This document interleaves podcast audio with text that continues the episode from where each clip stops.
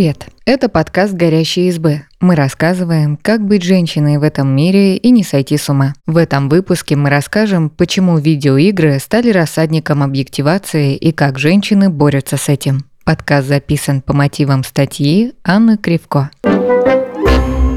В 2023 году вышла видеоигра Atomic Heart. Она вызвала много дискуссий, и одним из самых ярких стало обсуждение внешности двух второстепенных героинь – роботов-близняшек правой и левой. Зашкаливающий уровень их сексуализации было весьма трудно не заметить. Эта деталь пробудила старую боль, связанную с объективацией женщин в видеоиграх. И еще недавно это увлечение считали занятием для мальчиков. Девочкам снисходительно оставляли Sims, парочку игр про одевание и головоломки. Но изначально видеоигры были гендерно-нейтральны. Женщин просто выбросили из целевой аудитории, а гейминг наполнился сексизмом, объективацией и агрессией со стороны радикальных игроков. Теперь женщины стараются вернуть равноправие в видеоигры. Как скандал из-за ягодиц героини в Mass Effect обнажил проблему индустрии. В игровой индустрии 2021 год начался с конфликта. Новость о ремастере трилогии Mass Effect померкла на фоне небольшого изменения. В оригинале во время сцен с одной из героинь, Мирандой Лоусон, в кадр слишком часто попадали ее ягодицы. Это выглядело особенно абсурдно во время драматичных диалогов. Глава студии, выпустившей игру, Мак Уолтерс заявил, что разработчики решили исправить работу камеры и изменить ракурс в ремастере. Сексуализированную модель героини менять не стали, объясняя это творческим замыслом. Такой мелочи, как смена ракурса камеры, хватило, чтобы мужская аудитория объявила студии войну. Игроки спорили о справедливости такой цензуры. Некоторые заявили, что не станут покупать игру. Обсуждения на форумах были настолько ожесточенные, что модераторы англоязычного сабреддита, посвященного Mass Effect, запретили обсуждать эту тему. При этом серия создана не только для мужчин. Согласно исследованиям, в Mass Effect охотно играют и женщины, а генератор создания главного персонажа позволяет выбирать пол. Пакмен как попытка привлечь в видеоигры женщин. Первые видеоигры появились в 1972 году и предназначались для всех вне зависимости от гендера. Они были максимально простыми. Например, Понг – игра про пинг-понг. Создатель Нолан Бушнелл даже заявил, что Понг сыграла определенную роль в эмансипации. Женщины могли бросить вызов мужчинам, сразиться с ними на одном игровом поле. Следующие игры тоже были популярны у обоих полов. Согласно исследованию издателя Тетриса, 40% игроков Тетрис составляли женщины. Девушки не только играли, но и создавали игры. Кэрол Шоу считается одной из первых женщин-разработчиков. Она создала популярную в 80-х River Raid, за которую получила множество наград. Роберта Уильямс была домохозяйкой и воспитывала двоих детей, когда открыла для себя мир видеоигр и захотела создать свою. Роберта написала сюжет, а ее муж отвечал за программирование. В 1980 году они выпустили игру Mystery House, которая получила хорошие отзывы. Уильямс продолжил работу как игровой сценарист и дизайнер. В конце 70-х Pac-Man стала первой игрой, которую создали, чтобы привлечь именно женскую аудиторию. Правда, за идеей не стояло феминистических мотивов. Разработчики посчитали, что девушки за игровыми автоматами привлекут игроков-мужчин лучше любой рекламы, а женское присутствие должно было сделать аркадные центры, цитата, «чище и ярче, ведь из-за обилия мальчиков они стали грязными и потными». Конец цитаты. Создатель игры Торо Иватани говорил об идее видеоигры, цитирую, «Когда вы думаете о том, что нравится женщинам, то вам на ум придет мода, еда и отношения. Поэтому я решил, что тема игры должна стать еда. Сам Пакман похож на пирог, от которого отрезали кусочек». Конец цитаты. Пакман был без гендера, что позволяло игрокам любого пола наслаждаться игрой. Так оставалось до выхода сиквела под названием «Мисс Пакмен», который был ответом на популярность оригинала у женской аудитории. Как худшая игра всех времен выбросила женщин из видеоигр. Золотая эпоха видеоигр закончилась в 1983 году. На рынке главных стран-производителей США и Японии стало слишком много приставок и игр. Продажи упали. В это же время вышла худшая игра всех времен – E.T. The Extraterrestrial по мотивам одноименного фильма. Компания, выпустившая игру, хотела захватить волну успеха кинокартины, поэтому игру разработали в сжатые сроки. Это сказалось на качестве.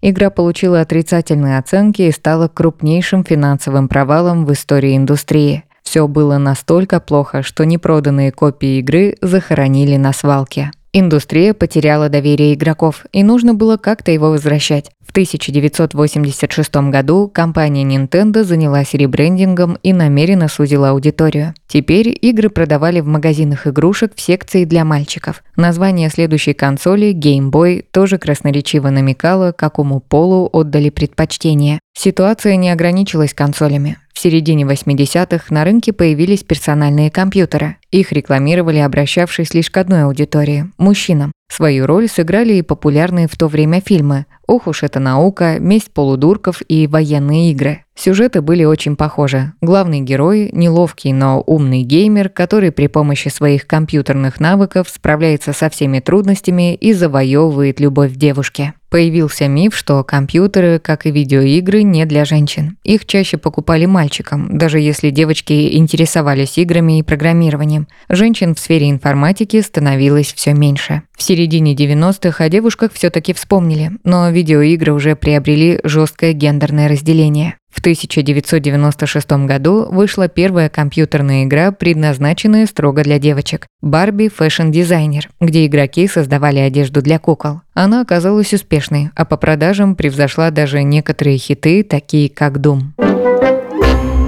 Появление игр для девочек с Барби и школьными сплетнями. Игры для девочек поддерживали стереотип, что им нравятся только милые и простые игры. Даже появилось специальное название – «Розовое программное обеспечение». После успеха игр про Барби студия Purple Moon выпустила для женской аудитории визуальные новеллы про жизнь американских школьниц. Основательница студии провела исследование и узнала, что девочкам нравятся эмоциональные истории, а мальчикам – боевики. Но игры Purple Moon концентрировались только на сплетнях, изменах и поисках популярности. Золотой серединой стала серия Нэнси Дрю по мотивам книг о девушке-детективе. В отличие от типичных игр про одежду и животных, ее геймплей строился на разгадывании головоломок. Сами разработчики подчеркивали, что серия про Нэнси Дрю предлагает игрокам захватывающий сюжет без насилия или гендерных стереотипов. В нулевых разработчики попытались добавить глубины характерам женских персонажей. Появились Чел из серии «Портал», Хизер из Silent Hill 3, Алекс Венс из Half-Life 2, Кейт Уолкер из Сайбирия. Некоторые игры начинали склоняться к гендерной нейтральности. Популярная среди женской аудитории серия Dragon Age предлагала и насыщенные сражения, и развивающийся сюжет. Игроки могли выбрать пол персонажа и строить дружеские и романтические отношения с напарниками. Бронеливчики и пышный бюст как единственные достоинства женщин. Хотя количество героинь, особенно главных, в видеоиграх росло, индустрия столкнулась с их жесткой сексуализацией. Лара Крофт исследовала гробницы в шортах и облегающем топе. Уже упомянутая Миранда из Mass Effect должна была исследовать космос в сапогах на высоких каблуках. Кайлина из «Принца Персии» состояла из пышного бюста и красных лент вместо костюма. Такие героини были сильными и крутыми, но все равно укрепляли заблуждение о том, что видеоигры делают не для женщин. Маркетинг тоже подпитывал стереотипы.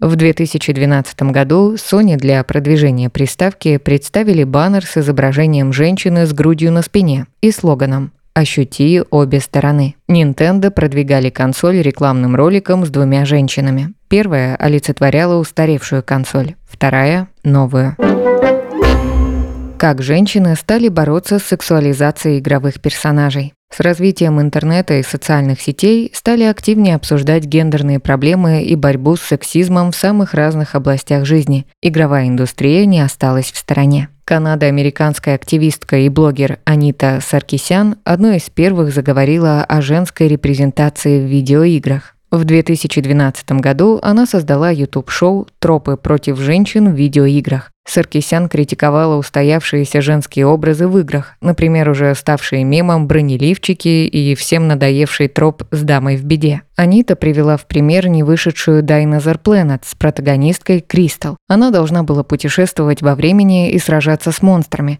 но вместо этого игра стала частью серии Star Fox – Главным героем сделали мужчину, а Кристал превратили в даму в беде и бикини. При этом Саркисян говорила, что такой контент можно любить, но нужно осознавать его пагубные последствия для женщин из реальной жизни. Анита приводила в примеры игры с хорошей, по ее мнению, женской репрезентацией. Шоу Аниты Саркисян привлекло ненависть невероятных масштабов. Анита получала угрозы, ее социальные сети неоднократно взламывали. Один из пользователей создал игру «Избей Аниту Саркисян», где от кликов мыши фотография Аниты заливалась кровью. На травлю Саркисян обратили внимание в медиа. Активистку поддержали даже в мужской части игрового сообщества, а в самый разгар травли Аниту пригласили выступить на конференции TED Women.